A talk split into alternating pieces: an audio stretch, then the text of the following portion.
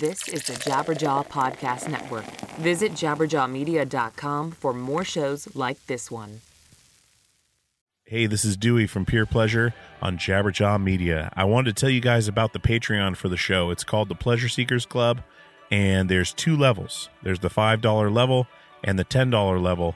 And all this is, guys, is to help support the show, help support the cost of putting the show out. Um, you know, time spent uh, building the show, hosting costs, travel costs to do the in person interviews that you guys like so much. Um, it all costs money, and I always try to find the best deal for sure uh, because I do have a day job as well. But having that support on the Patreon is definitely going to help uh, bring more in person interviews, more travel, more uh, updated uh, graphics, hosting, websites, all that stuff. So, um, and if you like the show, five dollars a month or ten dollars a month really helps out. I know it's kind of a um, an interesting thing with the Patreon when something's already free, uh, but it is always going to be free. But if you want to support the show a little bit more, I'd absolutely appreciate it. Uh, you can pay either five dollars or ten dollars a month. We'll try to do some special things for the patrons as well as we go, um, but it's just a way to support the show in a different way. And uh, like I said, I really appreciate you guys coming back week after week. That's the most important thing I can ask for. So definitely go over and check out the Patreon. It's patreon.com slash pure pleasure podcast. Once again, that is patreon.com slash pure pleasure podcast. Sign up today and join the community and help out the show. Keep it growing. And I thank you so much.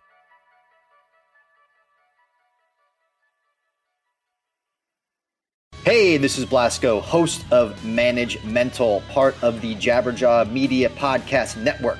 Manage Mental brings you our takes on the modern day music business and how we mentally approach the profession of management. Join Mike Mowery and myself as we cover hot topics in the industry, answer fan questions, provide insight on sales numbers, and showcase new music with a slant toward developing artists. Listen and subscribe at jabberjawmedia.com.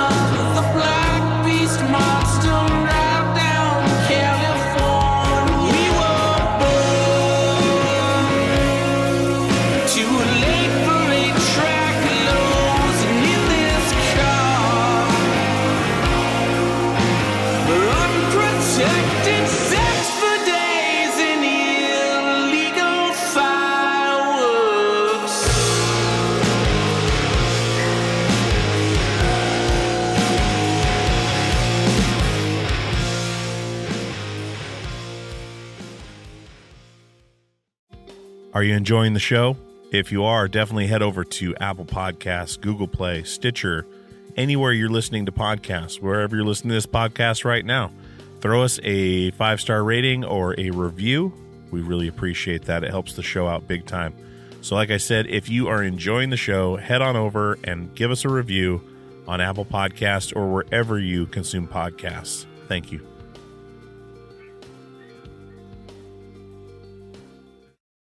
What's going on, guys? Welcome to another episode of Pure Pleasure with Dewey Halpus on Jabberjaw Media. I am Dewey, your host with the most, bringing you more great content week after week. This, uh, well, today we have Courtney LaPlante. This is the last day of the Daily Dose of Pure Pleasure before we go back to a once a week schedule. That this has been ten episodes in two weeks. It's been exhausting, but it has been a labor of love, and I really, I'm really glad to get all these episodes out there because every week that was going by, I was getting more and more worried because I couldn't get enough content out, um, you know, to keep things relevant. So we just did this blast, and I think it went really well. So, like I said, Courtney LaPlante, she was the singer for uh, I Wrestled a Bear Once and also now Spiritbox. Spirit Box is a band I heard randomly through Spotify. Um, I was back, you guys heard the Tatiana from Jinjer episode. I had Jinjer playing on my Spotify, and randomly it went into Spiritbox. And I stopped what I was doing at work, and I was like, this is fucking crazy. Went and looked who it was, and then just kept playing it over and over and over again. Um, yeah, so come to find out, Courtney LaPlante uh, up in Canada reached out and had her on the show, and she was just absolutely amazing. And we had a great chat. We talked about all kinds of things, which you guys will hear in just a minute. Um, but yeah, we connected on a few different things, and the I mean, you got to check out Spiritbox. Jump on Spotify right now if you want to, and, and check it out before you listen because we talk a lot about that. Um, we talk a lot about touring. It's uh, it's a good one, guys. So big thanks to her for coming on, and uh, definitely check out Spiritbox. So uh, purepleasurepodcast.com is the website. Uh, purepleasurepod at gmail.com is the email if you want to get a hold of me with uh, questions, comments, guest ideas. Just want to say hey. Uh, I check all my email and I try to respond to everything. So uh, hit me up. I'm also on the Instagram uh, at Pure Pleasure Pod. Same with Facebook, all that stuff. So um, big thanks to you guys who come back week after week and respond and give comments and commentary on what you liked, what you didn't. I appreciate uh, that feedback. And definitely rate and subscribe to the show. Tell a friend about it. Do whatever you can to spread the word. The show is growing uh, exponentially. It's been getting really good, and uh, it's all because you guys spreading the word. That word of mouth is number one. So thank you very much. All right, guys, let's kick off this day. Well, this is episode 10 of the first two weeks of February, Daily Dose of Pure, pure Pleasure, uh, coming to a close. So, without further ado, let's talk to Courtney LaPlante from Spiritbox.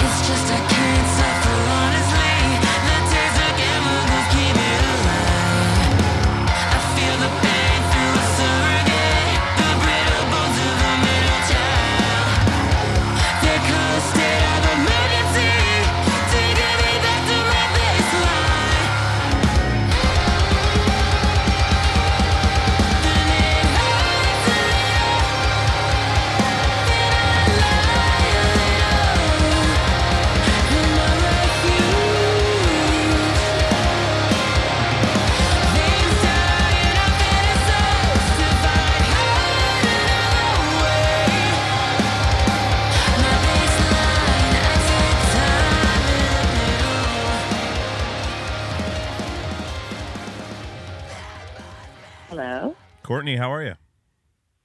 Hi, I'm doing well. This is Dewey. just, hey. just in case you didn't didn't remember. no, it's funny. My my phone my phone said maybe pure pleasure podcast Oh, perhaps it should say Yeah. perhaps. It's not- technology. it must not be a fancy or fancy phone. No, I, I think they, they should change that to say perhaps. Or yeah. Anyway, deep philosophical things going on right now with this. This is we, this could be a rabbit hole. well, I'm happy that we could finally connect and everything. Yeah, me too. I'm stoked. This is uh this is going to be awesome. This is so like I just start recording. I tell everybody this, of course, but I, I just start recording when when the phone before I even press call. Um, so Cool. I mean we're just rolling. So, uh, Courtney LaPlante, welcome to the Pure Pleasure Podcast, my friend. Thank you for having me on. So you're up in Canada right now? Yeah, I live on the west coast. Okay, I live on a I live on an island. right up by BC there or Vancouver, BC. Or what is it? Yeah. What's the island? Yeah. I, I live on I live. It's called Vancouver Island. Vancouver Island. Okay. See, I've been through Vancouver several times, whether on tour or driving to Alaska on tour. That was an, an adventure. But um, I'm from Alaska, but I've never been anywhere else really in that area. We just kind of drove through, so I'm really not familiar with the uh, geography up there. But uh, is it small, small island, big island? Well, hmm. How, I guess it's you know it's smaller than like all the, the population of all the people on Hawaii, but it's there's a lot of people here. Like you don't you don't you don't feel like it's an island until you have to leave, and it's very inconvenient. Okay. Interesting. so um so you like you have to take a giant uh, boat like a, a ferry that all the cars go on or or fly so it's expensive to leave the island but like if i wanted to drive from the where i live on the southern tip to the top it would probably take me like 10 hours or something oh Jesus, that's It's huge. yeah so you know what i mean like i don't think about being on an island until i have a reason to leave and then i'm just like why am i living on a goddamn island Well, see, I was raised on an island in Alaska. Like, I was raised till I was 11 on this little island called Petersburg in the Panhandle, and it, we had like 3,000 people on that island at any given Oh time, and it was yeah. tiny. It'd take you 15 minutes to drive around the island, and uh, yeah two grocery stores, a post office, and uh, yeah, like two restaurants, a pizza place, like. That was it. So when you said island, I was like, man, maybe it is. Maybe it's similar to what I'm thinking of. yeah like there's a, there's a ton of little ones there's a ton of little ones like that around here too but you know how it is like if you grew up on an it's interesting it just like makes you less likely to leave or maybe i don't know maybe it's different for you maybe you're like i can't wait to get out of here but but here like people are very comfortable not you know because you can't you can't say oh um there's a show in seattle i'm gonna I'm just going to go over to the show. The show ends at midnight, and I'm going to drive three hours back home Yeah, because you can't do that. You know, you have every you have to everything has to be like really planned out. You have to stay. You have to get a hotel, and the next ferry isn't the next day till like eight o'clock or whatever. So yeah. it's just it's interesting. I've lived here for 15 years, and I really like it, but it's definitely a different mentality. People like leaving is such an inconvenience. Sure, sure. I've I've had um I always ask people this. This is funny that I always ask this to people that live on islands, but it, it's uh I had uh earlier in the pod so I've been doing the, doing the podcast thing for a few years and earlier like the first year I had Aaron Turner from ISIS on uh who's like a hero of mine. But he moved to uh Vashon from LA and Vashon Island in in Washington, which is a super small island, I believe. I've never been there, but it's the same thing. You take a ferry to it. everyone knows each other, and he was talking about kind of uh, figuring out once you get out there, finding out things about yourself that maybe were hidden living in a big city or in a city in general, where you're constantly distracted by other things, where you really kind of kind of find out some terrifying things about yourself or things you didn't you didn't recognize before uh not sure if that's happened for you but i mean being there that long you've been there a while so um he was mainly talking about like going from la to vashon like it's literally like you're by yourself with your your wife or your Yeah. kid and it's just Oh. like oh now i'm alone with my thoughts Oh yeah, that's all the things i've been that's running such a different experience. that's such a different experience from because this for me like this you know it's all relative to him going from LA to a small island. You know, for for me here, the I moved from a really small town in Alabama to this. So to me, it was like I, I went from a place where I was like, maybe we'll get a Starbucks someday to to here, and I was like, oh my god, look at all the Starbucks. I'm really, you know, I'm really moving on up. you know what I mean? Like, yeah. You know, it, it, so it was a for me, it was like a huge like metropolitan upgrade. But then you know now since I've spent time in other bigger cities, I realized that here it's like perfect. It's just big enough. It's it's just big enough that like there's plenty of stuff to do, but it's a you know it's a really small city relative to you know if you're in LA or New York and stuff. Like you can it, it's it's definitely not like a giant sprawling city like Vancouver or something. So Sure. it's, it's nice. It's like it's the best of both wor- worlds for me. Yeah. Well, you came you came from Alabama. Whereabouts in Alabama? When I moved here, I li- I lived in Jacksonville, Alabama, really small. Um, I li- before that I lived in Auburn, Alabama, which is like a little bit bigger. Okay. Yeah. Okay. but it's you know college town, so there wasn't like you know one one stoplight type town, but definitely not as uh, not as bustling as you know coming up to a place like where I live now. But then of course you know like if I if I went to a bigger city and and went to LA or whatever, that where I live is small. I, I there's probably like there's less than a million people on the island. I'd say there's probably like three hundred thousand in this city. Okay. So it's like you know, it's like city, but you would think it was just like an adorable little city. Sure. Well, it, so how close is uh, Jacksonville to Birmingham? Like, I'm trying to think of. We Uh, we rarely played like an hour and a else. Okay, so not too far. We rarely played You know, in fun. I never played. Yeah, I never played a show in Alabama. We played Furnace Fest. That was it. Like it was. Uh, I was, I was going to ask if you've been to Furnace Fest back when it was going on. Back, the No. Sloss Furnaces.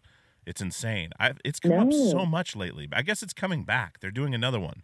Uh, uh, So what is it? It's like it's it's have you heard of the location. Furnaces? or- in Birmingham? No. Okay, so it's one of the most haunted places. I don't believe in the haunted thing, but it's it's one of the most haunted places in the United States, and it's uh, it's this old, uh, like these furnaces they used to to uh, work with metal and stuff in, basically, and and um. It's it's super creepy. Like you walk around. It's back before any of the uh, like OSHA stuff, like the um, workers' rights, uh, So it safety was very. stuff was everyone was just like dying all the people time. People were dying left and right like falling into the furnaces getting knocked into them like uh crushed by this blah blah blah so everyone believes that their ghosts still haunt these furnaces and there's these big furnace stacks um just right off the freeway in in birmingham and um there's like all these it, it's one of those if i don't know if you watch like those show there's a show called like abandoned or something like that. Um they go like these places that are just like ghost towns or places that used to be inhabited that have been you know mental hospitals and things like that where they just walk through. Yeah, I've, n- I've not seen that show, but my my husband loves the YouTube Oh, wormhole shit. of like people, you know, urban explorers and stuff, and all that creepy, yeah creepy stuff. So I get, I yeah, I get what you mean. no, I've never heard of that. I guess I I have a 15 year old perspective of of where I lived. So I'm, you know, I'm sure if I lived there a little bit longer, my cool older friends, and we were like, when you know they could drive, would have been like, let's go there, let's go there for Yeah. Or something. But yeah this was I like never heard of 03 that or something 2003 maybe oh wow, uh, when we played the one of the last ones. Um, and it, so apparently, the way I understand it is the dude. There's a so there's this label Tooth and Nail uh, that I forget if it was a Takehold Records or something. One of these labels, a guy from that label ran Furnace Fest, and then Tooth and Nail bought them. And then he became like a head of something for Tooth and Nail, but and stopped doing Furnace Fest. But Furnace Fest is so like there's this big uh like dirt pile basically under this covered area that they it's like this big ramp and they put a stage in there and a PA and everything and everyone stands on the opposite side and it's this huge festival and like there's this huge long uh huge long dirt road kind of deal where all the merch is set up and like it's it's and then there's like a Ernie Ball tent that they bring the mobile stage to the other side for smaller oh, bands. not the Ernie Ball stage. Oh, the Ernie Ball stage was there. Not the Ernie Ball flatbed truck. It that that that stage has haunted me for years. I Oh. see it shows up. It shows up at festivals, and I remember playing on it, and then I'm like, oh, there, Not the Ernie Ball stage. Yeah, the Ernie Ball stage. It's which totally kind of kills the mystique of the whole thing because you're playing in the furnace area on a real stage, and then there's this truck that pulls up, but makes it look like Warped Tour. But we stayed the night in the parking lot overnight, and uh, it was kind of it was kind of terrifying just being in that Yeah. area. Like people go in there and take pictures with their digital camera without a flash. Back when digital cameras were a thing, um, and you'd get like weird apparition looking thing, like in complete darkness. That was what the weird whole haunted thing comes from. But um, yeah, I would never be able to stay there. I would never be able to do. I, I'm too much of a baby to stay in a place like that. we had nowhere else to stay.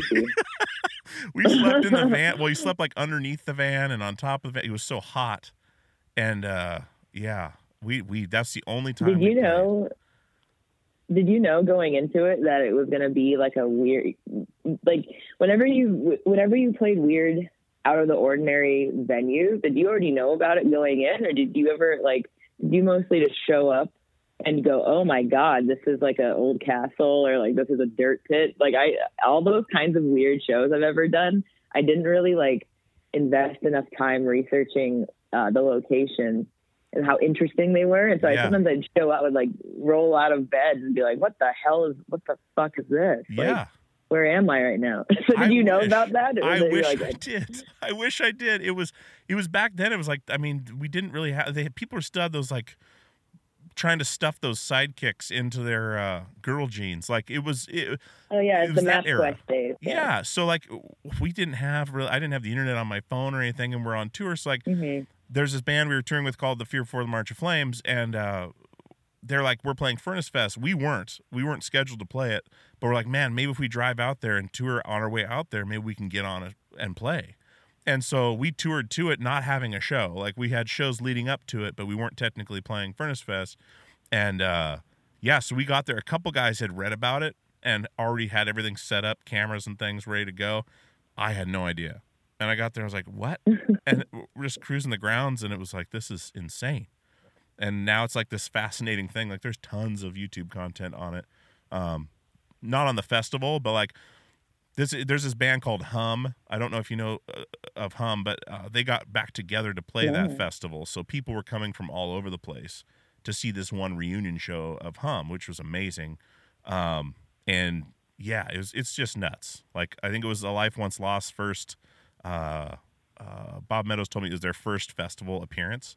That one, and it was one of the most insane shows I've ever seen. Like it was crazy. It was nuts. It, everyone from minus the bear to Norma Jean to uh, yeah, like Life Once Lost and Hum, and then um, Further Seems Forever. It was weird. Like it was this weird, weird thing that lasted for a few years, and apparently it's I'll coming go back. I'll go there. I'll go there next time. Yeah. It, oh, next time I go to Alabama, uh my family, I have my my dad and my uh, stepmom lived there. Mhm. So next time we go, it's like an hour away. So we'll go. We'll go to the creepy. Hell yeah. We'll see how far into the creepy furnace zone we can get. Oh man. My You- husband loves that shit. he's gonna eat this up. Yeah, after this, you, you have him look that up. 'cause I'll look- I'll look it crazy. up. The Sloss S L O S S Sloss furnaces. It's it's nuts. I had no idea. Even there, afterwards, like we looked up a certain amount, but that's when I when I said we drove to Alaska on tour. That was after Furnace Fest. So we left Birmingham, Alabama, and drove straight to Anchorage, Alaska, six and a half days straight, uh, which Wow. was fucked up. But yeah, it was it That was sounds like, like, my worst nightmare. it, it could have been. It could Oh. be. You could try it. It's fucking insane. The the Alcan I've never driven. I've never driven six days. I think I've driven. I think I've done four days in a row, like across across the country, uh, across the states, like maybe from maybe from like te- or not even from the one end to the other, but maybe from like Texas to. maybe think I did like Texas to North Carolina. No, something like that. Anyway, it four days, and I and that's it takes such a toll on your body. Yeah, it does. We had what a how we had. We started with seven, I think, in the van in at Furnace Fest, and then we picked up like friends in Portland where we're from, and then uh, then we like stayed the night that night. We pulled in like evening, stayed the night in our own bed, and then got back in the van, which was awful anyways at that point, and then brought more people and a dog, I think, and then headed up the Alcan Highway, which is super fucked up. It's beautiful, but it's Did you ever make people sleep in the color? I think we called it the the trench. Did so like some someone would sleep in the so like you get the bench and then another person gets the trench like oh the hell space yeah. on the floor in between the the two seats. So it's like all right, you're you got to do a shift in the trench. Yep, absolutely, absolutely. And I would stay in the trench. I'm six foot five, 350 pounds. I would sleep in the trench because it it felt safer to me. We had a couple times we went off the road, and when you go off the road, uh, you, everything starts bouncing. And if you're on the bench, you can kind of cling to it. But if you're in that trench, you you're basically wedged in, and it felt a lot safer to me for some reason. I under I I identify with that, although I'm like half your size, so I can't imagine you were comfortable. Oh, but I. I sometimes I'd sleep. Sometimes I'd sleep in those in the trench, and I would just be, you know, you just stare at like the metal rod of the seat in front of you, and Uh-huh. you're just like, if we get in a car accident, I'm gonna die. like you're just like, I, my face is gonna smash into this. I am too old to be making these decisions, but here I am because I'm really tired. So I'm gonna, I'm not, I'm not gonna sit up with my seatbelt on. It's hilarious how being that tired can make you not care whether you live or die. Like it just stops. Oh, Like, yeah. It's just like fuck it. I'm I'm literally. I know exactly what you're talking about. That the clips that hold the seat in are brutal Yeah. down there, and They're yeah, you know, who cares? Yeah, I'm, I'm gonna lay down and take my seatbelt off. Oh, we're going through Montana in the snow down a giant mountainside. Like what the fuck? Who cares? Yeah, if, I'll- Yeah. hopefully I sleep through it. Like it's It's just like 'cause the Dolph. Lundgren. The Dolph Lundgren, if he dies, he dies. Yeah, yeah, exactly. That's, that's how I. Does, that's how I always feel when I'm tired. have you ever have you ever toured in Russia before? No, I've never. I did internationally. I did Europe. That was it. I never made it to Russia or Australia or anything. But Oh, okay. Tell me have, about have you seen Russia. Russian like? Have you seen Russian um, like driving compilations? yeah, oh, I think that's do Okay, You so know? in Russia, every one of those videos cam. has the dash cam. Is that something to do with insurance or is that the law or something? You have to have it because Um, yeah, most people have it because there's so there's so many uh, accidents and and there's so many people that uh, cause accidents on purpose to to get like for insurance. So um, a lot of people have it like just to protect themselves legally. A lot of people have it. Okay, that so that's why all those videos are from Russia. Yeah, I know what you're talking it's about. like and and I actually got in a big argument with someone one time. You know, that was my stance was that there's not way more um, car accidents in Russia. It's just that way more people have dash cams. hmm But then I looked it up, and I was actually wrong. And there are just like a you know, way the a much much higher percentage of car accidents and traffic violations in Russia than than like anywhere else in the world or something. Oh my god! So you've and like been a ton of yeah you've been to Russia then touring? yeah I've toured there twice. Oh, tell me about this. Um, this is this is fascinating. Well, the first time I the first time I went, we just did two shows, and the way that the the promotion company does this is it's like a very novelty thing. Like you fly in, and then you play your show in St. Petersburg or Moscow, and then over, which is actually this is very uncomfortable and and and hard on you, but it, because it's a new experience, it was like I didn't think of it that way. It was like fun novelty then overnight you, you go to this train station and you, you put all of your gear on a train and then you sleep in these like sleeper cars on a train so you wake up the next morning and you're in the you know moscow and then you fly out so like that's a cool to me that's a really cool experience. Mhm. um, it's actually pretty you know i'd much rather just like stay in a hotel and fly to moscow the next day now in my in my experience. But the second time we went to russia we played three shows um, you know st petersburg and moscow and then this really small town i don't even remember the name. So before um, before we went i think maybe like a week before we were playing for a festival and we hit it off with the, one of the bands that had been around this band that was like uh, like a death metal band. They'd been around for like 30 years and they were really they were just giving us lots of advice. And um they were just like oh you, you know you're going to russia next week. Uh, you taking the train? And i was like we're like yeah we're taking the train. And then we're playing this other place too. And then they were just silent and they're like how are you getting there? And we are like i don't know. I guess they'll drive us. And they were just quiet. They were like, "Oh, you're so you're driving there, huh?" Uh, yeah. All right. Well, are you just you know consider not playing the show? What? We were just like, what? They're like, you'll see. And yeah, I mean, it was so that we did the two shows, and then we had the one show that we had to drive like I don't even remember. In my mind, it was six hours. Maybe it was only like two, but it's still like six hours. And we drove to this small town, and it was the craziest driving experience of my entire life. I can't even. You don't have time for me to to explain this whole experience to you, but I like accepted my death. And I was like, we were all we were all like getting wasted, just like drinking because we were so stressed out. We were like, all right, well, let's get drunk. And like the driver was watching porn and making tea while he was driving. And then What? um yeah he and um it was just like in a little van you know like a like a kind of like a sprinter van like it was tall like a sprinter van. Yeah. um i can't explain it but it was just like it, it was the craziest experience of my life. I tr- like i truly i we were just we thought we were going to die and on the way back the thing that summed it all up was on the way back we were stuck in a traffic jam and there was just on the other side of the road there was just a car driving like 60 miles an hour down the highway driving like in reverse. And we were just like let's get the fuck out of here. That's Like, insane. it's crazy. Yeah they're just really like they just take it into their own hands over there. Like they're the you know what i mean?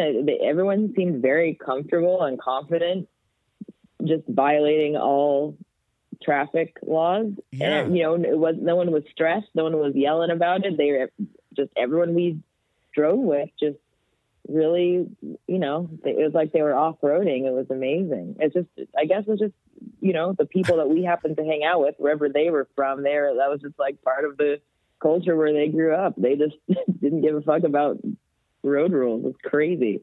Just put on some porn and and get a teapot going and fucking so imagine we're like blasting down the highway Yeah. and the guy was boiling water. So he's like pouring boiling water into a cup and then his phone's on the dashboard with porn playing. And we were just all like we're gonna die.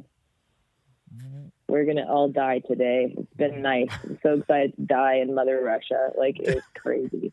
And i think the show we played had like 20 people at it. So it was like such Totally a worth it was it. for nothing yeah totally totally worth it. like it was just, you know what I mean? It was just like this little town, and I bet everyone that was there, they probably just came like to see their friends' bands play. I don't even think they get they care about us. Yeah. And oh, one time there was a traffic jam, and the guy just looked over to the side, you know, like the the the hills, and like there's like a farmland, and he just went off the road. And he started driving through a guy's farmland, like on the you know like all the dirt. Like he cut around all the traffic, and we were just going like going going going. Like it was it was it was crazy. Oh my I mean, I haven't God. thought about that in a long time. That was so much is coming back to me that I haven't thought about. It's, This is hilarious. it's nuts. But yeah, so yeah, if you ever go there, like just take the train. Don't don't get on. We're we're not we're not made out for that. Yeah. We can't we can't hang with those guys. Good God. They, they also have Yeah. one other thing on YouTube that comes up with Russia is every like crane collapse or like awful situation where the Yeah. crane is in Russia. I don't understand. And again, I don't know if it's like they're all happen to be filming. I don't know if it's like what the what the factor is. I don't know if it's like an infrastructure thing, but God, it's it's wild over there. they should just make a just the channel. caught on camera. They should make a channel that's like give every person in Russia a body cam and just randomly select all day long someone else's body cam every 45 seconds and you just watch the channel and just watch things unfold. It'd be psychotic. Oh man, I don't those I like those the, the Russian people that I've met. I really one thing I really appreciate um, about them, and it's probably similar to you. Like when you've been in Europe, is when you talk to people that they can speak English very well, but it's not like they're not super super comfortable speaking English, but they are very good at it. hmm there's just a lot of like subtleties that there's no time for because you're trying to be very direct and like communicate. So there's so much stuff that's translated in such a hilarious, like very like frank way. You know what I mean? Like very like rather than going, oh, you know, I really. I, I enjoy your new stuff, um, but your your first album really like that that changed my you know that was like defined my teenage years, and I I just cherish it. Like that's what you'd say to someone to be kind, but then some people who English isn't their first language, they're they'll be like, your album, it's okay, not as good as your old one. Last time you played here, there was more people. you know what I mean? Oh yeah. like they're just really matter of fact because they're just you know there's like all those little subtleties of, of language just there there's not a lot of time you're talking in like a loud room and they're maybe a little flustered because they've had a long night and eh, i mean everyone there can speak such they're all amazing how they can speak more than one language i can't even wrap my head around that but i love i always i love that i love when the european the european people are like really straightforward to us i don't know if that ever happened to you a lot but just 'cause of- 100%. just because of the language. Hundred percent I love in that. Germany. In Germany, yeah that very thing. They'll come up and ask for an autograph, and then they'll tell you they didn't like the new record as much as the old record, or the new record was way better than the last record, or this song. Oh wait, yeah you guys didn't play long enough. What do you mean? We played for Yeah. three hours and fifteen minutes. Yeah, you should have played longer. you, uh, you don't understand the ticket price over here, or whatever. Like what? Like we play, we would play you an hour. have you pl- you played for three hou- have you ever played for a, a long long time Yeah, like hours yeah. i've never done that so in my here's life the thing like this is the so like holy shit. The earlier band like the furnace fest band i was it was called anatomy of a ghost and we would play for 35 40 minutes tops right? Because we were just going Yeah. crazy and it was intense. Yeah no one wants to hear that stuff for an hour. Exactly. That's what i always would say. But then when we were with so you guys uh, can play about 90 minutes? No. Fuck yeah. And so like we i started touring with once anatomy of a ghost broke up the guys a couple guys broke off started portugal the man and that's when i joined back up with them they had some shows with Dredg in Santa Cruz. They're like, okay, we're playing these, you know, these. They're Dredg's headlining, playing albums in full or whatever. yeah i, and- I could i could see you guys because you can jam there's some more like you, you, I, I could hear some more like fun points in the set of like you know a, a break like a jam break where everyone's just kind of like exactly. vibing and stuff Exactly. And we had like, so he's like, oh, we're going to Europe and you have to play for like two hours over there because, it, I mean, they charge a lot for tickets and then they do like a dance party after the show all night. It's weird. yeah oh But- yeah And so you've been, so you've done this, but like we would play, uh, you know, two hours, two hours and 15 minutes to be respectful. Like that's what you do. Okay. And we, we played songs we never really played live before. We played the singles over there were songs we never played in the US and you'd hear them on the radio and you're like, what the fuck? And we would play acoustic versions of the songs we had just played.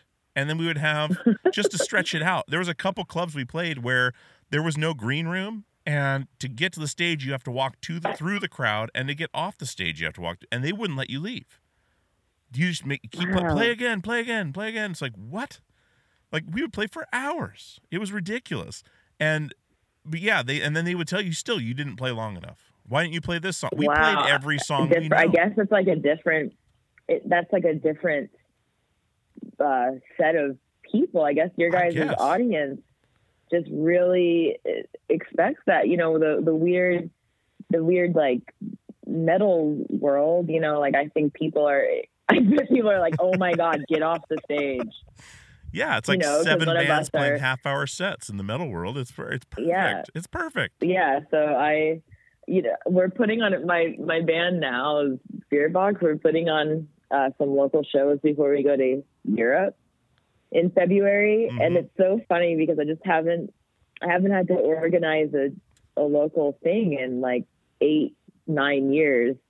And so it's just so funny all the bands like willingly wanting to play longer. I just can't identify with that. I'm like you know everyone's like oh you know I, can we can we how long do we get to oh you only want us to play 20 minutes? Are you serious?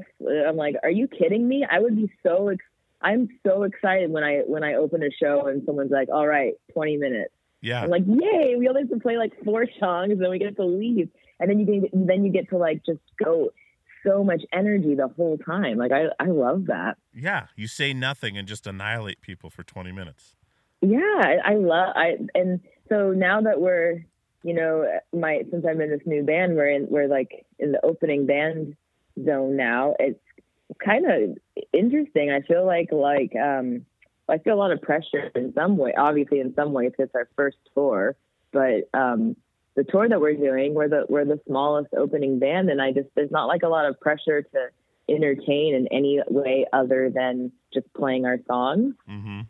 Whereas in my old band, you know, we have like 90 minutes up there, and I felt like I needed, I, I almost felt like I was doing like a, like a one woman show. Like I had to, to you know, entertain. I was like, I felt like the MC. Like I had to entertain people in between songs and tell them stories and stuff. And I, I had a lot of, I put, a lot, you know, it was a lot of pressure, like to, Mm-hmm. to, to, um, you know, to do that. So now I just, I, in this new band, it's kind of liberating because I just say like, hi, we're Spiritbox, we're from Canada. And then we just, you know, hit space bar, we just play the whole set and then I go, thank you, have a good night. And then we're just, it's awesome.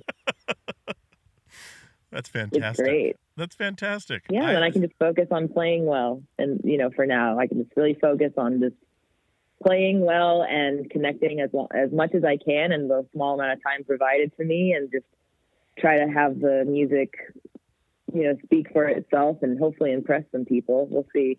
Well, it I have no me. idea what to expect. It worked for me. Like I Oh, awesome. set the stage for this here. I so I work construction now. Right? I'm a foreman for a for a, uh commercial plumbing company. We're building this big hotel, and so I I get music going all day long. I stopped touring. I have kids now and stuff, and I Mhm. stopped touring. So, uh, got the career going. And I'm like, okay, I'm gonna put some music on. Blah blah blah. And I I'm trying to remember how it happened. I think. So like the day before, I'd had uh, I here in Portland, I had uh, Tatiana from Jinjer on the show, um, and she cool. was super sick, and it was it was it was good, but she I mean she was miserable, and I was like, man, we could reschedule this if you want. She's like, there's really not going to be any time, so we just did it, right? And, Yeah, and, yeah. and so the new record had come out, and and um, I was playing that on Spotify, and the next when it goes to like the next artist, you guys were it, and I was and I'm up in Uh, yes, in this- algorithm, baby. Yes, I'm up in this lift, like 30 feet in the air, and my my Bluetooth speaker's blaring, and uh, I forget what song it was that came on. Um, oh shit, is it Bel Belcarra? Bel- Yeah. yes, Yeah. and came on, and I was just like, it was just going and going and going. Then it just hits, and I'm like, what is this? This is incredible. And then I like skip back and listen to it again, and then I was like, eh, because I was still doing something. So, if I wanted to like, I didn't want to lose the band, like what band it was, because I couldn't look at my phone. Yeah, I yeah. just skipped it, played it again, and then by the time I get my hands free and stuff and look at it, and I was like, Spiritbox, huh? Okay, wait a minute. And then I like went through the rest of the songs. Like, Jesus Christ, this is insane. And then I think between there and lunch is when I was like searching for like how do I get in contact with these people? And then that's when I saw Oh the God. email and I emailed you that day, like uh, the the to your uh, vocal email and um or your like for for vocal guest spots and stuff. Yeah. And well, the email we were emailing on, you know, of course, which one that is. But um, Yeah. that uh, on my lunch break, that's when I emailed. So like Jesus Christ, and then I was like kind of like searching the internet, like find out more, and I was like, I wrestled a bear once. What? How, I wrestled. So I, re- I wrestled a bear once. This is super. Eh, so once I left touring and like started doing the family thing, like I didn't go to shows. I didn't do much with anything with music, and I think that's right around the time I missed that entire time of music to where That was a I had heard the name and I had seen different things, but I didn't know anything about you guys. And then when I saw that, I was like, huh, okay. They they broke up or whatever. They're no longer now it's Spiritbox. And I started like reading the stuff online and uh, started to make more sense to me. And I was like, Jesus Christ, this is fantastic. And so I just kept listening to it, kept throwing it on randomly during the week. And, and some of my guys would come over and be like, this is really good. And I was like, yeah, dude. so it's he's like, so it's like a guy and a girl, right? And I was like, well, no, vocally, vocally, and like, yeah. I was like, Yeah. no, dude. And I was like, you remember, you remember, because they knew, they know who I have coming on the show a lot of the times. And I was like, you remember that that that uh, girl Tatiana from Jinjer, and uh, they're like, yeah. I was like, kind of. I mean, this is this is brutal. I was like, I know. Check out this video, and I'd have them watch the video, and they're like, holy shit. I was like, here's one in the studio, so you you believe it. Like, here you go. And uh, so I've been like passing the, the Oh band my around, God. but I was blown away. Like, this is fucking awesome tunes. And That's so cool. That's so. That's just, man. That just makes me so happy to to hear like how you found us. Like, you know, we don't. We haven't. We have all these people that we've like connected with over the years that were are fans of our band, but we talk to them so much that like I don't even really consider them fans. I consider them like our our friends, like online. You know, like we- keep in touch and stuff. And it's I've never gotten to meet and anyone so that that likes my band. Like I've really only met. I've been we've done three shows, so I, I met a couple people that liked our band that were at the shows. Um, they and and I've never gotten to like in real life really just stand there while I'm singing and then like see people react positively. yeah, I love hearing that. I love watching reaction videos of our band, and I love hearing like what you just said. It, it just gets me so. I'm I'm just so jazzed right now. Like that just made that's just gonna that's gonna get me through the week. You know what I mean? Like of my of my shitty job. Like just that's the that's like the dangling carrot that just keeps keeps getting us. You know, we're like, uh, just when I thought I was done, they pull me back in. 'Cause, like we just can't. We just can't stop dumping all our money and time into this because it's just so satisfying when you hear that. It's like it's working. Well, it you hits know? on so many levels. Like it hits on so many levels. Like the the thing that really got me about it was just the sense of melody because the when everything would break like the screaming is brutal like but it's so it's controlled and that's one thing like with i can't i can't explain it to people that don't do it how you can you can Mhm. pitch a scream and you can have control it's not just like straight up hardcore where you're just yelling your voice is squeaking and you're you know you're Mhm. just putting it all in there. You can harness every bit of that energy and you can funnel it in a way that like uh like Randy from Lamb of God like he can pitch a scream. Like it, like I try to so basically when I'm listening to music at work I'm trying to educate people sometimes on what what is what and people are like Josh it's just a bunch of gibberish. I was like no like let's do it again. And then and why don't you try to do it like I can't do that. Well okay then then give it a chance. These people can. And I try to like explain it Yeah. like pitching a scream and then but but the coolest part aside from that that really hooked me was the vocal hooks like the the notes you choose and the the the the um what do they call it? The the um it's not like a melodic resolution like where where you go in like a vocal pattern and there's like a resolution at the where you hit the last Mhm. note and you can go you know Yeah. flat you can go like poison the well they used to love to go flat which would throw me off because naturally i would be like singing along in my head and then it would go somewhere else like this really like minor like Yeah. crazy It has, to, ha- diminished it has chord to have a resolve. a resolve Yes. It has to have a resolve. and yeah. that's what but the way you get you hit the resolve right as i would like like my sweet spot but the way you get there is so Mm-hmm. interesting that's what really pulled me in i was like this is really fucking cool and i would keep go listen to it again and again and again because i was just like man like trying to figure out how you got from one point to the next was really in my head the way i listen to music it's all separated in my in like different tracks in my head that was what really got me was like this is i mean the music was amazing but That's really bam. cool. that that got You me. sound like you're like secretly a vocalist. I well, I, I yeah, I guess I am.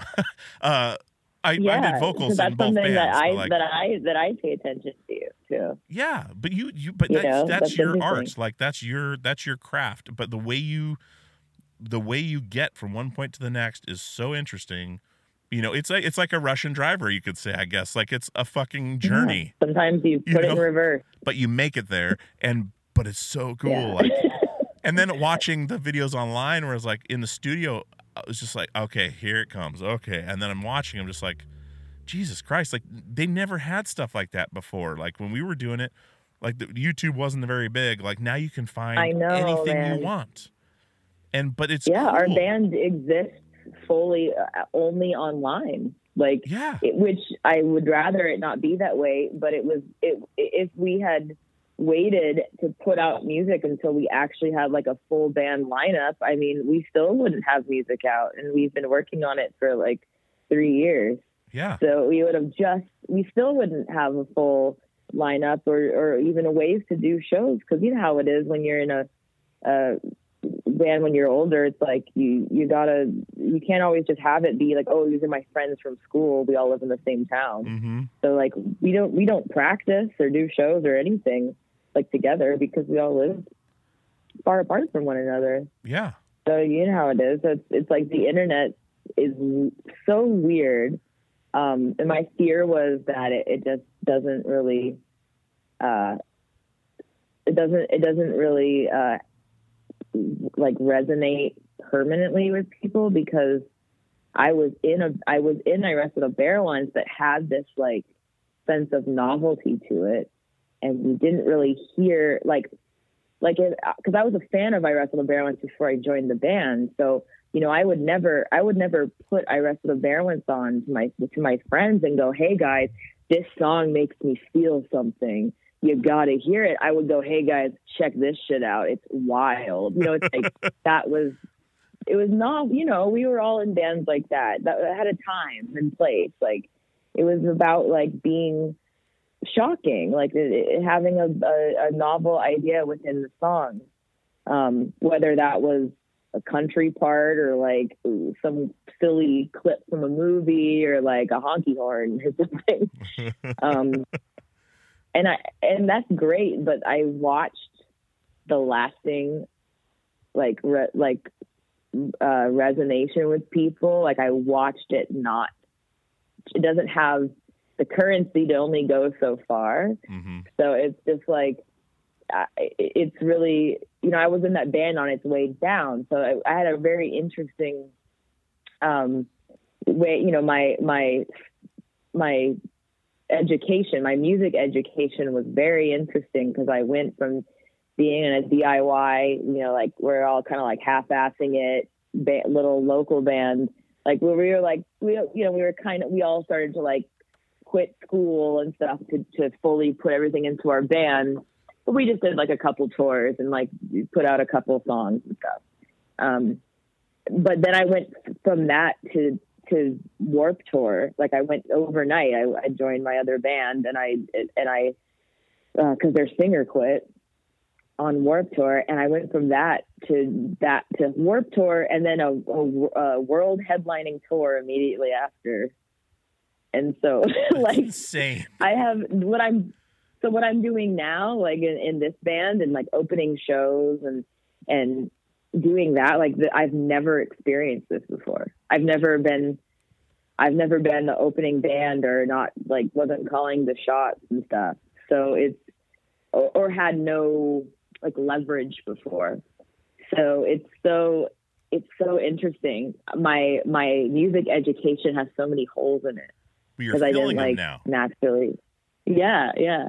Like I, so I didn't. You know, like when we got this tour, I'm so ignorant to this stuff. Like our man, my manager, I was like, "All right, so um, we only have th- we only have four bunks on this bus. What about a sound guy?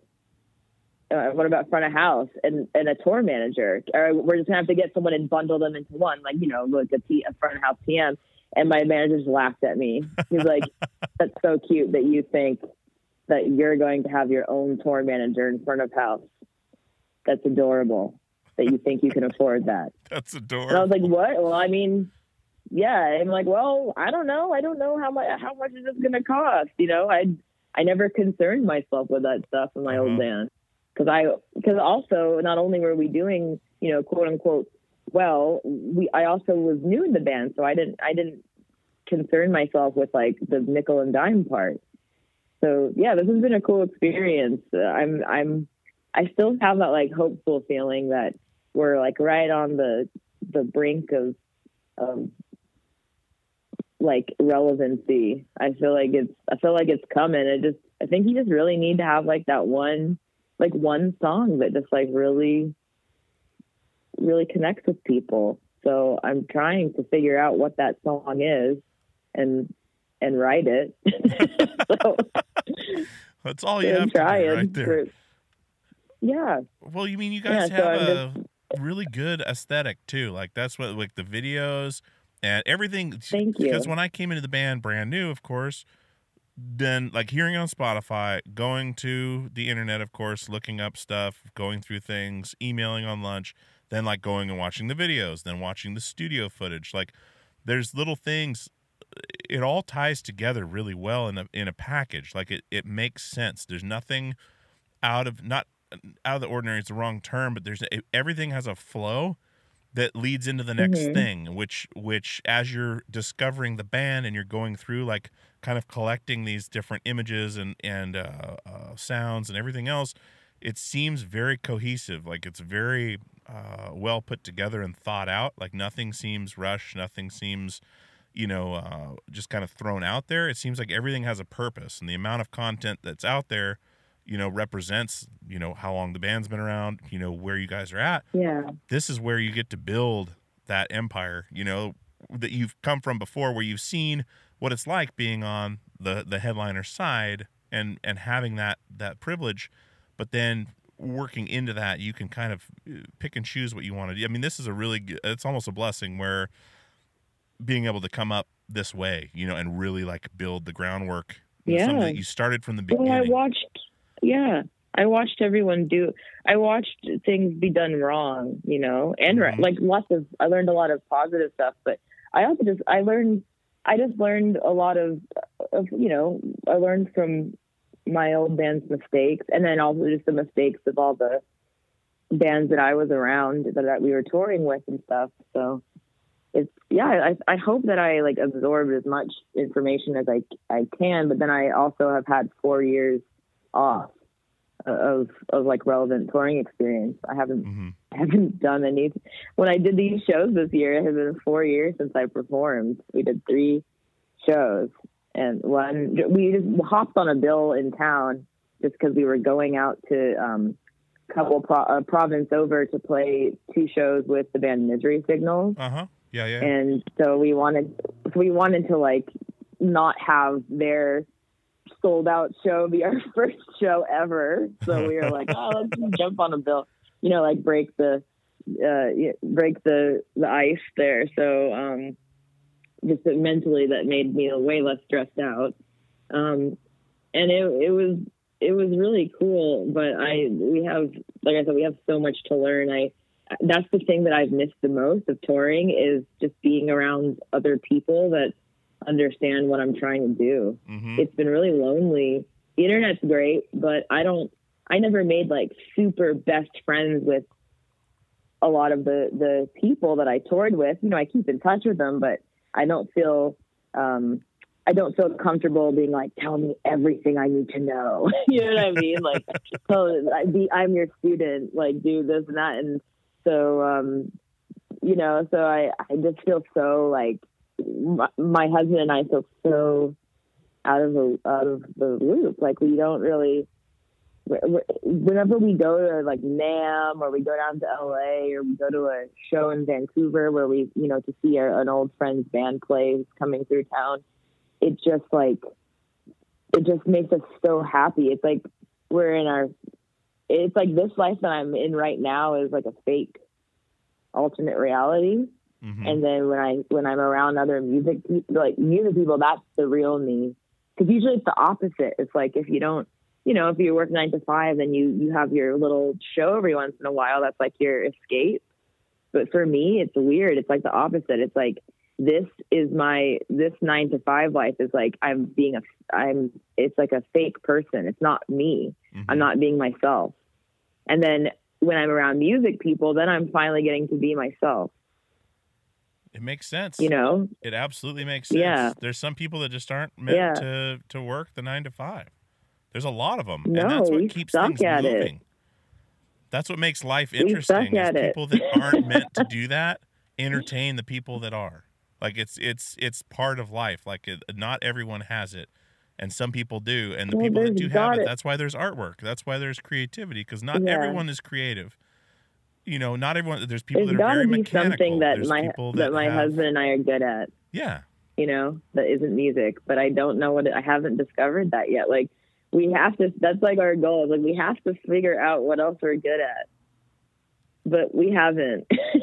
like I just really, I'm not good at anything else. I really, I'm not. Like I, I, I haven't been able to figure it out, and neither has my husband Michael. Like um, our bass player Bill in our band, he um, he kind of went through the same experience as Michael and I, where he was in a band that was doing a ton of stuff, touring all over the world, playing big festivals, and like Mhm. opening for huge, like doing like arena tours, opening for people. And then he left that about around the same time that we left our band, and uh, he had to figure out. You know, he lives in Vancouver, a very expensive city. He had to figure out something else that he was good at. And uh, he turns out he's like an incredible barber. That's what, that's what he does nine to five. Oh, there you go. So at least it's something that he can, you know, he feels he feels passionate about it. He likes learning about new techniques. He's, he takes a lot of pride in it. He's worked really hard um, to, to be, you know, really self sufficient and and run his business. But I have we don't Michael and I don't have that. Like we don't we there's nothing. What are you guys doing work, for work? do like we we do data entry. At, we work together the same hours. We do data entry um, for like uh, nurses and stuff. It's like all their paycheck. We do payroll essentially. oh, weird. Okay, It's just really complicated because we have like twenty thousand employees. Yeah. So all day I just listen to music and podcasts, and I don't talk to anyone. We don't. I don't speak like all day. I just listen to podcasts and music and just enter data. And it's a very it- and it's a the reason we have this job is not because we're like passionate about entering data. It's just it's a it's a well paying job relevant to how you don't need any education or anything for it. Yeah. and it's the perfect touring musician's job because we are casual workers and we just work we take full-time work when we feel like it. And then for instance like the tour we're doing in february we don't have to book off work or anything we're just not working during that time. So it's it's perfect for it's perfect. The casual worker um life is great for that. I mean it's bad for the other side. We don't have we don't have benefits. We don't have sick leave all, all that stuff. But um it's really it's cool for the the, the reason that we have it. It's finally i think going to pay off. We've just we've been working there for three years you know hoping we'd be back into touring Mhm. at some point so we've held on to the job um so it's it, it's a great job if you're an introverted person which i'm very happy to not speak to anyone all day not to deal with people so Really? i but yeah That's I'm very. I'm, I'm very introverted. I'm just a, I'm an intro, I'm a extroverted introvert. I'm an introvert that's good at being extroverted because Uh-huh. I have to. yeah. it's Yeah. like to network and stuff. And same with you, you know, like it's just part of I think being a band dude. Like you're just so you're you're so used to having to be like stuck with a bunch of people you just met. So you're you're good at like shooting the shit with people, right? Yeah, I always love that. I always they always used to call me the fanboy because I'd be in other people's buses hanging out. And was like, well, Aw. they're like like Warped Tour. I'd be I, I would be cool all day because we didn't have a bus. We had a van with broken air conditioning, and I'd made friends so I could be in people's buses with video games and air Oh, conditioning yeah, all day. And they're like, man, you're just totally fanboying I'd out. It's like, get the that. Wi-Fi password. Yeah. Get the Wi-Fi password, Exactly. dude, and get on that bus. then the guys are like, "How are you getting all these people on your podcast?" I was like, "Uh, do you remember me hanging out with them back when you were calling me fanboy?" oh yeah, I guess I guess that worked. And I was like, "Well, yeah, it wasn't fanboying out. I was like, yeah, I like this band, and I'm gonna yeah, we're backstage. We we are on this show, so we are going to hang out." And it's just something I've always enjoyed doing is is talking to people, but it's I can be introverted at times where there's times like I, a lot of times at home I don't say anything because my kids are yelling and screaming or doing whatever, and I'll just sit there quietly. And my wife's like, "What's going on?" I'm just like, I, "I don't know. I don't know." It, but I'll like at work and stuff, or like of course on the podcast, just talk all the time. It's it's just comes easy, but it's it's uh something that I used to get made fun of a lot because because they're just like, yeah, you know, oh yeah, I met so and so, but uh, yeah, that's it. Like, what? Did you talk to him? No. Okay, well, that's your that's your deal. well, um, I think that I, that's why I really like. Um, I. I like. I love listening to podcasts, and I like all the different educational ones and more um, like a stricter format. But I, I mostly am drawn to like the really conversational podcasts Oh yeah, that's the that way. are more. That's that's just what I enjoy. it's preserving it's pre- preserving that because like the internet brings us so much closer together but pushes us so much further apart in different ways kind of it kind of turned the world inside out to where yeah we're connected to like you're in canada right now and we're not on a long distance call like it's it, Yeah. you know but at the same time you know the with the you know you can you, you could be in portland and canada and be in a band together and never practice like you know you're sending files back and forth and you're not having that uh like even over the phone like right now we have no body language going right now because uh, you know my hands could be going all over the place like accentuating things you wouldn't Yeah. see it you know but it still works Yeah. so I love doing these in person. So I mean, I would eventually, I would love to do another one of these with you uh, in person uh, when you guys come through Portland because I love it. There's just such a better connection as far as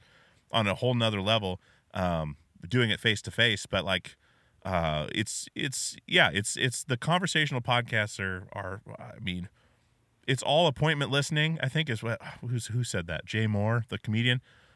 You don't get a lot of mm-hmm. bad reviews on podcasts because people listen to it because they want to hear the guest or they like you or you know like they listen to it because they want to Yeah. not because they have to. Like it doesn't just come on the radio.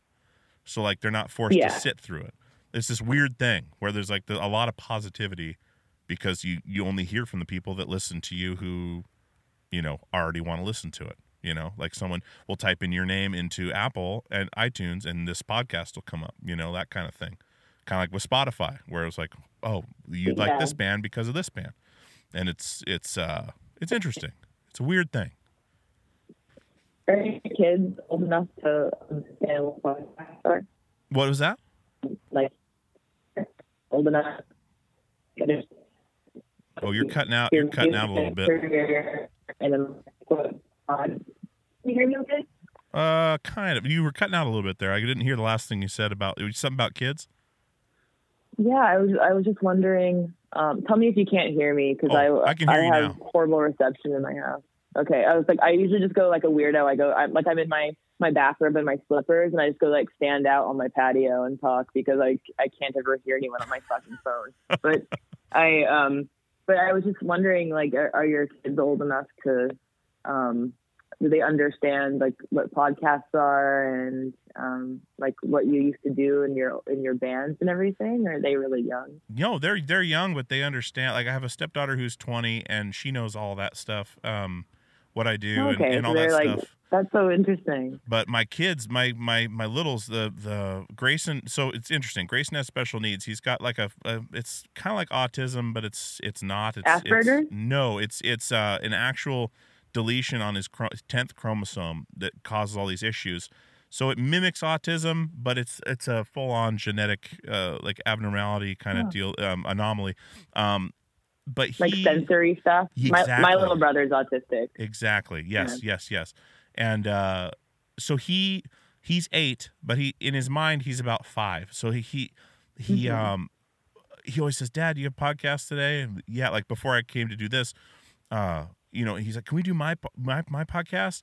And so I'll turn on my phone and push record and do an episode with him, like you know, five minutes, you know, and just talk about the day. And then he wants to listen to it and so he'll he he understand he knows i play i show him videos and stuff and he sees what i do and um he's he's more interested in what i do now because it's like with cranes and and big equipment and things like that which he loves. Yeah. but my daughter Yeah. uh, also you know you have a podcast today? Yeah you know who are you talking to? Like she's she's six and she uh she's totally into it. Like she she knows all about it. She um the logo for the show is this we call it the pleasure skull. It's uh like a three-eyed skull with Mhm. headphones on and stuff. It's my buddy wes drew it up and she's afraid of everything like she's terrified and she calls skeletons skinnies because she's afraid to say skeleton so she calls them skinnies. Aw. so she says dad your skinny's probably a nice skinny. I'm just going to think that because i like it. And so she has to like Oh tell herself it's a friendly skinny and she puts it on everything. Like she put all the stickers i had. She loves stickers and uh Yeah, she wears the shirt that had the the printer that did my other shirts um, made some their size, uh, like baseball tee style, and uh, she wears that around and tells her friends like you know it's my dad's podcast and blah blah blah. But it's That it's is kind of so cute. cute. She's- That like makes like anytime you have to like clean up your kid's shit and puke, like Uh-huh. tho- it's those moments that makes it like your daughter calling skeletons skinnies. That's the cutest goddamn thing I've ever heard in my life. she like how can you punish them when they're bad? Oh man, So cute. yeah, she she has words for everything. Like if she's afraid of something, she'll just change it. Like, but yeah, yo, Dad, you know what's inside us? I was like, what, honey? Blood and skinnies. Oh, okay. Yeah, Oh because my she's just all about that, and uh, yeah, it's really funny because she just yeah to change it in her mind. Like I, I sometimes I feel like I don't want to say this, so I'm say it this way. But yeah, it's a it's a friendly skinny because he's smiling. I was like, yeah, he kind of is. That is so cute. Man, kids are so cool. I They don't are. I don't I'm I'm not around them very much. So like like anytime and I don't have a lot of friends with kids. Um our our drummer in our band Ryan, he's he's not going to be able to uh you know tour or anything like that because he actually just recently he just had a baby. Um Okay. and and so it, there's just uh there's just so many interesting things that I've learned um, from him in the last, you know, like nine months or so that his son's been born. Like, they're just so they're amazing. There's just so many every day. Like a new interesting thing happens with those kid with kids, It's and it's like I can't even comprehend. I can't even comprehend what it's going to be like when his son starts talking and stuff. That's the You know, best. like, is when you right have now a we can't even conversation with them. You have a conversation with them, Yeah. and they talk back, and they understand what you're saying. It's the weirdest thing, but it's also. I mean, it can be. You know, sometimes they don't shut up and they just keep going, going, going, going, and it's like, gosh, stop talking. But then you sit back and think about it. You're like, this is pretty incredible. Like. They learned all these things from you, which is also scary because they learn a lot of bad things from you as well. So my son has Yeah. quite a interesting vocabulary. He'll just repeat screaming these, you know, fucking assholes, fucking assholes, all through a store. Oh my or, uh, god. yeah, call my daughter a fucking bitch. And uh, your bitch, Cora, like, your bitch, your bitch, Cora. Like he just keeps going. I'm just like, God, no, stop.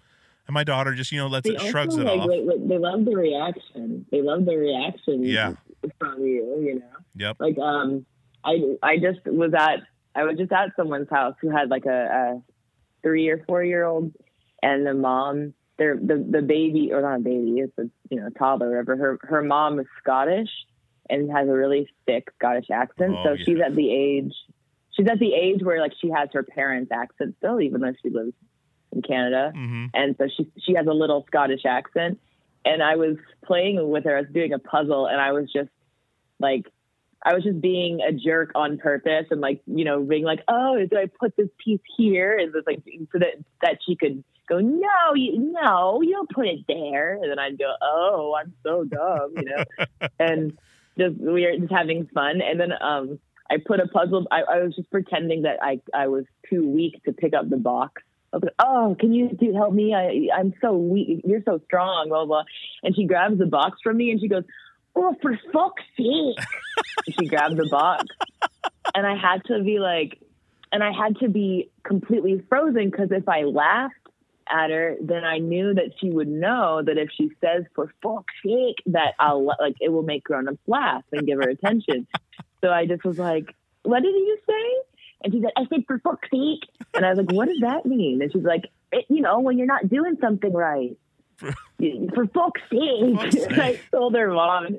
We were just crying, laughing about it. But I had to, like, in front of her, I had to be really calm and, like, don't laugh Oh, because she's going to love it. And she's she's going to know that that's to, that's like the moneymaker. It's like for her. That's the lot of the hardest people, but- thing in the world is to not react. Uh, if we were driving in the car the other day, and my wife's driving, and, and my son's in the back, and he he talks to himself like he's convinced he's two people. There's Grayson, who is him, and then there's another kid who talks to him or for him or whatever, and he says his name's Gerbert, uh, which is Gilbert. How he says Gilbert, and I don't know where Yeah, this came from, but Gerbert, who are you? I'm Gerbert. No, you're Grayson. He's like, no, that's Grayson. Where? I'm two people. Anyway, he's talking to himself and he's like, Grayson, you shouldn't have said that. Whatever. You're such a you're just an asshole. You're an asshole. And my wife's like, don't don't talk to my Grayson that way. Like you know, no, in trying to be nice about it. And, so he's sitting back there and he just goes, "Hi, Grayson," and then, "Hi, asshole," and totally Oh totally my god! talking Just to the other guy. Keep it yeah. together. Yeah. Hi, hi. Grayson. Hi, asshole. Oh my God, we're both. You can't dying. laugh. We're You dying. We're in the front seat of the car. It's dark.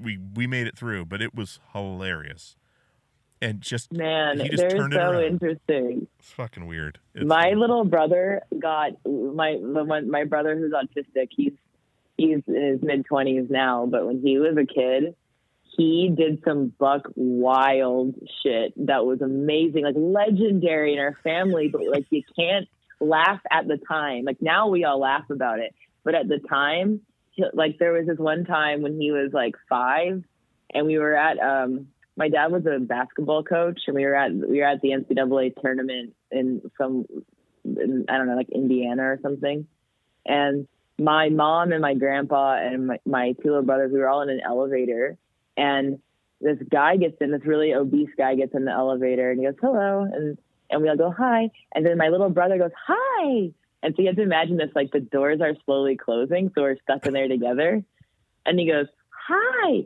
Mister Big Fat Man and like like he turned from a sweet little a- angel into like this evil devil kid, Mr. Big Fat Man. Like as the doors go ding, and we all are stuck together. And obviously, my mom was like, his name's McCormick. She's like, McCormick, and he was, and he looked at her and he goes, well, he is. And the Really dude, is. like, the dude was obviously like a saint, and he obviously had had a lot of experience. You know, he must have kids, you know, kids, and Mhm. been around kids because he was like, a, you know, a literal saint, and was just like, oh, it's okay, you know, we're all some of us are bigger than others, you know, like he was just so he was like just the nicest person. But when those when those when those doors opened, we I was young enough that I obviously even now that happened, it's my little brother, so I was just horribly embarrassed. But my grandfather, like an old man, I've never seen him move so fast. He had to sprint down the hallway of the hotel and leave us because he couldn't laugh. If he laughed around them, then he would have learned. Yeah. Oh, if I, you know, that gets it's funny. So he would get negative, whether it's attention, good or bad. But that man, there just because of all his sensory stuff, Mhm. there's so many funny things that that we that my mom had to learn a lot about as a as a mom growing up with him. And it's funny that you know now I never he was one of those kids where like our, our his our therapists and doctors and stuff for him they were just like you know what? He's never gonna graduate from school. He doesn't he's not even gonna be in school. He's not he's never gonna have he's gonna live with you for the rest of his life. You know like he's Mhm. never gonna develop in any way. And you know it's so funny. My he moved he moved to another province a couple of weeks ago or sorry a couple months ago with his girlfriend and got his first ever you know real job like he works he was doing man he's a manager at walmart and he just called me last week to say hey i'm getting married Whoa. and it's just like i know like it's That's just amazing. crazy it's crazy so it's so weird when they're that age because like the age of your son because he just the the like the depth of like how quickly they'll develop and then also have backsliding Uh-huh. and then go back and then backslide like it's a roller coaster man yeah. but the sensory things it kind of it makes them such a different person that like they have such a unique perspective on life and there's so it's a, as a parent like it's just it's so interesting because they just you know they absorb stuff differently than the other kids Yeah, he's got like a, a fascination with death. Like he he wants to get Mm-hmm. hit by a car, so he'll go stand in the middle of the street any chance he gets before he gets in the car and just stands there and like waits for it. Like wants to get hit by a car or a train. He told me this specifically. He wants to get hit by a car so he can get died like Papa. So my, my dad died in September and, and so he's still coming to grips with that. But he's so he's like, I wanna get I wanna get hit by a car so I can get died like Papa and they can put me in the uh they can put me in the the trash like Toy Story 3 so like at Oh the end of Toy Story three, they go in some big trash heap bin and like they're going towards the fire and they kind of accept death and then they get saved. But he literally watches Toy Story Yeah. three at the end because he wants to go get died, so they can throw him in the garbage like Toy Story three. it's the weirdest thing. Like it's morbid, but it's funny because he's like he doesn't Yeah. quite grasp it that it, no, it's over uh, at that point. But he like he doesn't jump in front of cars. He'll go in a street where there's no cars and just stand there and kind of uh, like stimmy a little bit, like where he just kind of shakes his hands and kind of like he's excited, like oh man, I'm in the street, and uh, He sounds like he's going to be an artist. it's terrifying. but yeah, it's terrifying. He's He sounds like an artist in the making. Yep. He called me a uh, uh what did he call me before I left for the he was telling me how much he loves me and all this stuff before I left for the podcast and then uh he called he called me a stupid He called me a stupid bullshit father or something like that or yeah, a stupid bullshit father. I love you though. I'm like, "What?" Okay. okay. he just he, he doesn't he he he Oh. like strings swears together in ways that are Yeah, yeah. just incredible. I mean, it's just it's a it's a whole nother art form, but uh yeah, it's, a it's, a got it. journey. It's so it's so weird, like having to explain death and stuff to kids because it's like when someone tells me that they've lost someone important to them, it's like I I haven't had that happen to me yet, Mhm. and so I don't know. It's just like I, I think it's I don't know if it's tiring to have everyone all of a sudden like the whole mood changes when you tell them, you know, and then they go, "Oh, I'm so sorry," like I'm sorry for your loss, and you just want to like move on from it because you're like, that's not what's defining this conversation right now. I just was giving you context, but like Mhm. kids like your son the way that he's dealing with it it's i hope that it's like refreshing to you and gets you out of that having to explain all that stuff to people all the time Oh yeah. i know that's i i i know that's got to be that's like one of the parts about it that's so hard is like having to interact with other adults about it you know and then we all, we all do the same thing to you. Like we all go oh i'm so sorry. But you know and you're, and you're some, and then they try to like emphasize in a weird way and go oh yeah well my uncle died. Mm. Well, and you're just like yes, yes i know. Like we don't need to have the the sadness olympics like just Yeah. accept that i'm sad. People have a hard know, time with so- empathy and finding the right I mean, there's really no right way. Like it's it's it's fun. We watched we went and watched that Mr. Rogers movie last night. Uh Oh, Tom Lord. Hanks. It was Yeah. really good actually, but like the, he yeah he's it sitting there cry central Yeah, did you see it? no i just don't feel like crying and sobbing for two hours yet so i'll oh see it man. soon. Okay. Well, he says something in there that's profound. Like he says that uh, death. People have a hard time talking about death, and that uh, you know, death is is uh, uh, what does he say? He talks about it being um, human, which means it's it's mentionable. And he basically he basically strips it down because they're asking him how. I mean, you deal with you tell kids about cancer, death, uh, things that parents are afraid to talk to him about, and he just like whittles it down. I won't ruin it for you, but he and because I can't quote it exactly, but he he whittles it down so simply that it's kind of like refreshing. Like, huh, yeah, I guess you're right, Mister Rogers. Like it's it's uh it's weird. So when you see it, you'll know what I'm talking about. But I don't want to ruin it for you. But um, it's it's just the way. Yeah, it's weird. Like how he deal he deals with empathy and all that stuff. It's I don't know. It's a whole nother thing. But um, yeah, dealing with that with, through with my kids was interesting because my daughter. I mean, she would internalize it. And then you know she Yeah. she didn't want hugs. She didn't want. She, when I came downstairs to tell her, she didn't want me to tell. She's like, no, don't tell, don't tell me, don't tell me. So she knew something was wrong. And and my son, yeah. the last time he visited the house, my son literally, who doesn't do it, he'll give you a hug real quick, and or like a kiss is where he puts his head down and kind of bonks it into you. And um, he, my dad was out Yeah. on a on a on a rocking chair on the porch, and my son just went up and gave him a hug, and didn't let go, and just kept saying, "It's all right, Papa. It's all right, Papa," for almost 15 minutes. Like it was almost like he knew it was the last time he, he would knew see he him. needed a big hug It was crazy. Yeah. It was like he knew it was the last time he would see him. And my daughter, you know, don't tell me, don't tell me. And then, you know, three, four hours later, she'll just come up behind me on the couch and just give me a big hug from the back. Like her, she she Aw. shows her you know she's scared to react um to things like that, but then she'll kind of come out in weird ways, just kind of come up and give you a big hug or or tell you something nice or or make you something. And uh that was like really refreshing and cool because it was like, wow, that's really, you know, really thoughtful. You know, she wasn't trying Sounds to like you have some you have some good kids. I I do. It's it's they're they're I mean they're wild, they're animals, but they are really cool. Like there there's days I just want to get away forever, like just let, get the car and drive. and then there's days where I'm just like blown away, like wow, you're a little human that knows what you're doing. Like, oh yeah, we can do this and this and this, and you know, my daughter at the dinner table puts her fist down and just shouts, "I demand equality." Like what the fuck?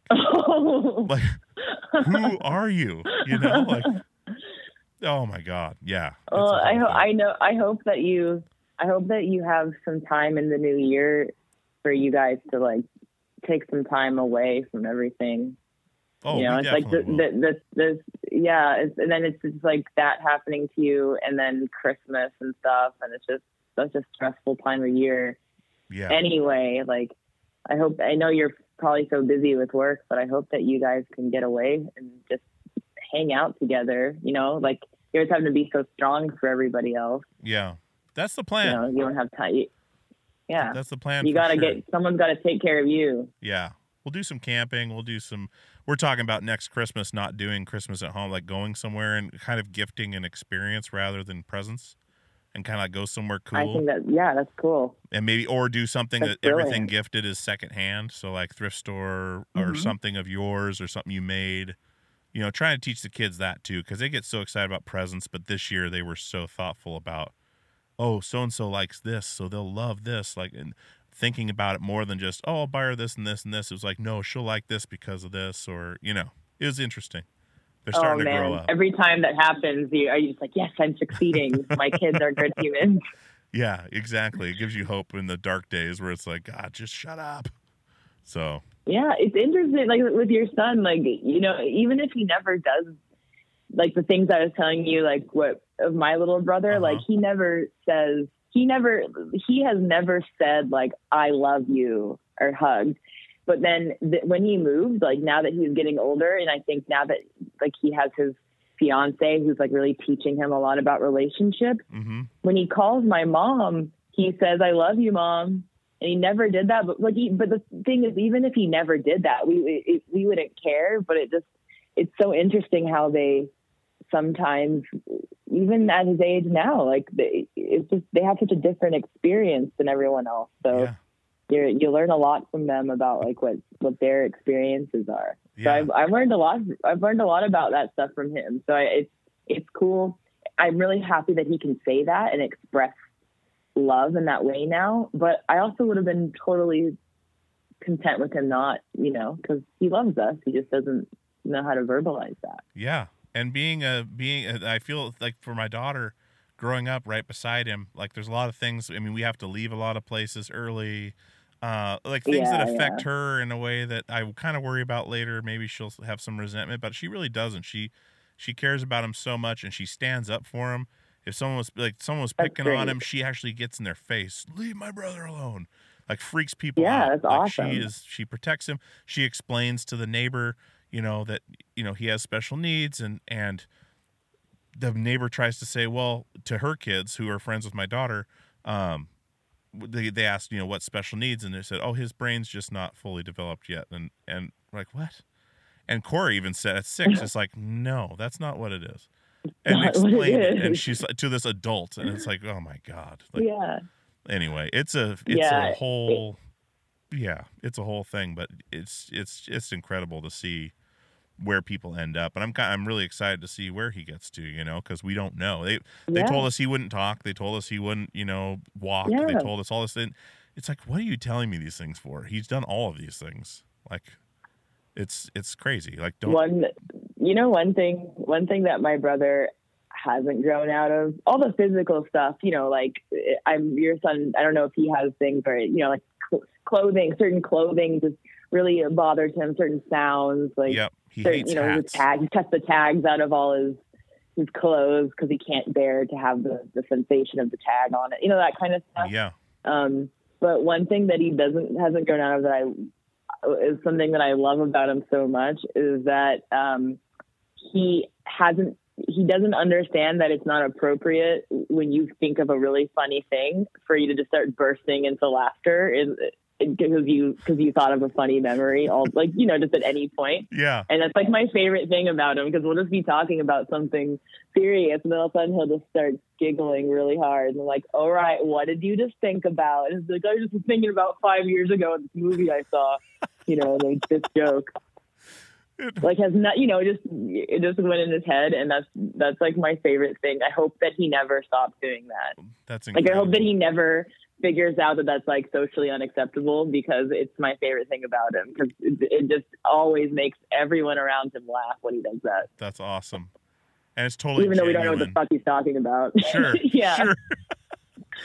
oh my That's god. like my favorite thing about him. I'd be getting ready for school or whatever, and I would just hear him in the shower, just start just giggling because like yeah, he just thought of a funny joke. He's like, oh, he's like giggling, like oh, he just thought of a funny memory.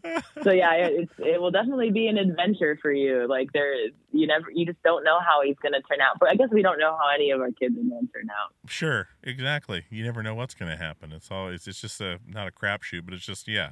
If you knew it was going to happen, it wouldn't be a, any point. Like, it, and it would all change anyway. It would everything would affect Yeah. everything, you know. But man, well, Courtney, I I appreciate you coming on the show so much. Like I really I really do, and I've been excited for this one because I love what you do, and it was even better Thank to you. get to talk to you and and have a good chat. Like that makes everything so much better to me. Like when I'm already into what someone does, like, and I always say like, you know, we didn't talk a ton about the band, but like, if people want to know what you do that that side, they can go listen to it and get their own experience that way. And this is the whole idea of the show is kind of you know show someone in a light of who they are, where you can spend more than 15 minutes delving into things and and just kind of chatting Yeah, instead of an interview how's the tour going how what'd you do to record this rec-? you know like there's enough content out there where people can find what you do and and get pretty in depth into what you're doing which is amazing and uh but i'm glad this was just a, a good conversation to where we just kind of got to know each other and and uh i really look forward to seeing you guys live in person not just on video but um you know well, I, I hope and- that sooner than later. Yeah. I, I would love to come to, to Portland. And then if we do, if we, you know, if we, if someone else gives us a chance and takes us on tour, then I, I hope we come to Portland and then we could uh, have a live interview. Yeah, absolutely. And let me know, you know, uh, anything I can do to help, you know, uh, whether it's contacts in Portland uh, with promoters, other bands, things like that. You know, I've got a lot of connections that way, not just in Portland, but all yeah, over the place. exactly. But if there's something you're th- kicking around, shoot me a text, whatever, you know, I'm glad to help anytime. And, uh, yeah, Thank you. Really Honestly, you just you just showing your your people at work our music is like such a you, like you can't buy that. You know, that's Sure. just that made me so that story made me so happy. Well, I throw it It's just- around that's- all over the place. like I throw it to other bands, throw it to, you know, like I always uh, I've made a lot of friends through this show to where we throw music back and forth and and uh maybe we'll get something to happen. Who knows? I think it speaks for itself though. It's It- great it stuff. works. So I It I appreciate the time and uh what you're doing and and the fact that it inspired me is priceless and I I really appreciate that. So let's keep in touch and and uh like like with all this stuff I'll let you know when this is coming out and we'll go over artwork and stuff like that uh for the episode but but enjoy the rest of your Yeah, day yeah. I and uh, just keep doing I will. doing. I'm gonna I'm gonna change out of my bathrobe and slippers, I guess, and put on grown up clothes and maybe venture outside. Perfect. I don't know. yeah. All right. Well, you have you hope you have a great rest of your weekend. All right, and thanks too. so much for giving me a call. I really enjoyed that. Awesome. You bet. Thank you so much. We'll talk to you soon. All right, bye. Bye. All right, guys. I hope you enjoyed that conversation with Courtney LaPlante from Spiritbox and I Wrestled a Bear Once. What a fantastic chat. I loved that conversation. We had a lot of fun. We talked about a lot of different things, some crazy touring stories, all sorts of stuff. So, uh, hopefully, you guys got something out of that. I did for sure. And uh, big thanks to Courtney for coming on. Check out Spiritbox right now. If you have not, go over to Spotify and stream that shit. It is awesome. Um, and you can check out, she's got some awesome YouTube videos showing uh, studio footage I mean, if you don't believe the vocals that are coming out of there, go watch it happen in front of your face. It's uh, it's it, ferocious. It's amazing. So uh, yeah, thanks to Courtney for coming on. Best of luck to you. And uh, guys, thank you for coming back week after week. This was a huge labor of love. This took a lot of work to put out these 10 episodes in 10 days, basically, two weeks. And uh, I think you guys were enjoying it from what you have sent me um, for feedback. And the show is also doing well. So thank you so much uh, for all your help, rating, subscribing. Definitely write in a review if you can. That's the best thing you can do for a podcast. Uh, if you can't do like a financial donation or anything like that, go to iTunes or wherever you listen to podcasts and review the show. Don't just put the star rating, but actually write a review because then when people go through and look at the show, they'll say, hmm, this looks interesting, or maybe I'll check this out. But if they go through the reviews, just like on Amazon, uh, they see someone that really enjoyed it in a specific reason, they're more likely to check it out. And then they'll tell a friend about it. And that's how it works. And we've been doing this a few years, and the show is blown up like I could have never imagined. And uh, it's all because of you guys, and I appreciate that so much. So I am exhausted. I am going to get out of here, and we'll see you next week back on our normal weekly schedule once a week. And as always, guys, we'll see you on the radio.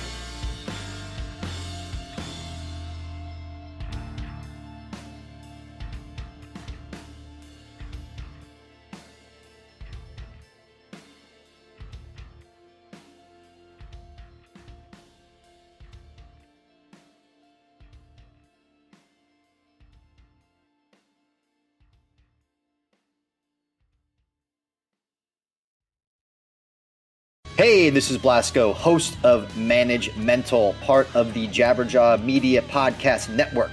Manage Mental brings you our takes on the modern day music business and how we mentally approach the profession of management. Join Mike Mowery and myself as we cover hot topics in the industry, answer fan questions, provide insight on sales numbers, and showcase new music with a slant toward developing artists. Listen and subscribe at jabberjawmedia.com.